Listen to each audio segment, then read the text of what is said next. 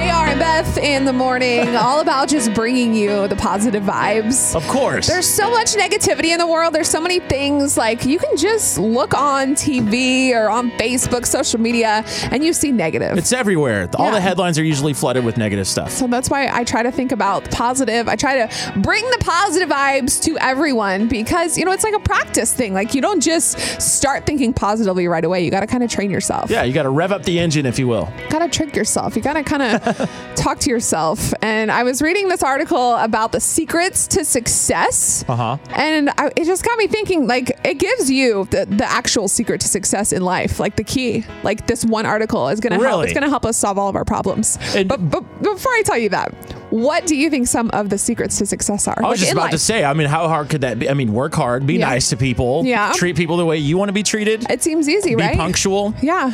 I mean, Have respect. have respect. You gotta give respect to get it. Isn't that what they say? Yeah, if you don't have anything nice to say, don't say it at all. Yes, I see. These, these all sound like good Yeah. things, like secrets that aren't really secrets, right? Of course. This is something you might not have thought of. So, this study came out, and there's actually a trick to performing better, not just in sports, but like in life situations.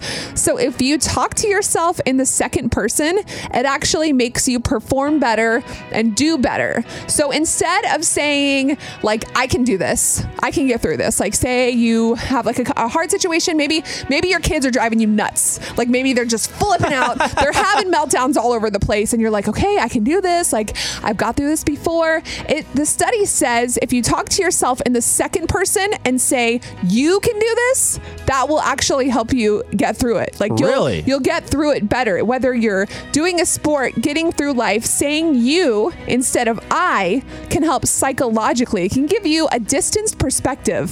So it kind of shows you that you're on the outside looking in. Ah. So you're like imagine you'll see yourself like there handling the Yeah. kids, getting through the day, getting through that task at hand. So if you say you can do this, you're like, that's right, I can do this. That's cool. And it sounds like, too, you can kind of customize it and say actually what you're going to do. Like, I Yeah. am going to get through this. I'm going to make the most amazing dinner. And my kids are going to eat all their vegetables today. yeah, except you say or you. Your kids. Your kids. Se- Second Yes, person. I yes, got to yes. work on that. Yeah, it's okay. It takes practice though. Second just person. like just like the switching from the negative thinking to the positive thinking, talking to yourself in second person in your headspace is actually going to help you get through everything. Hmm. That's good Puts to know. You in a, dis- a disciplined mindset.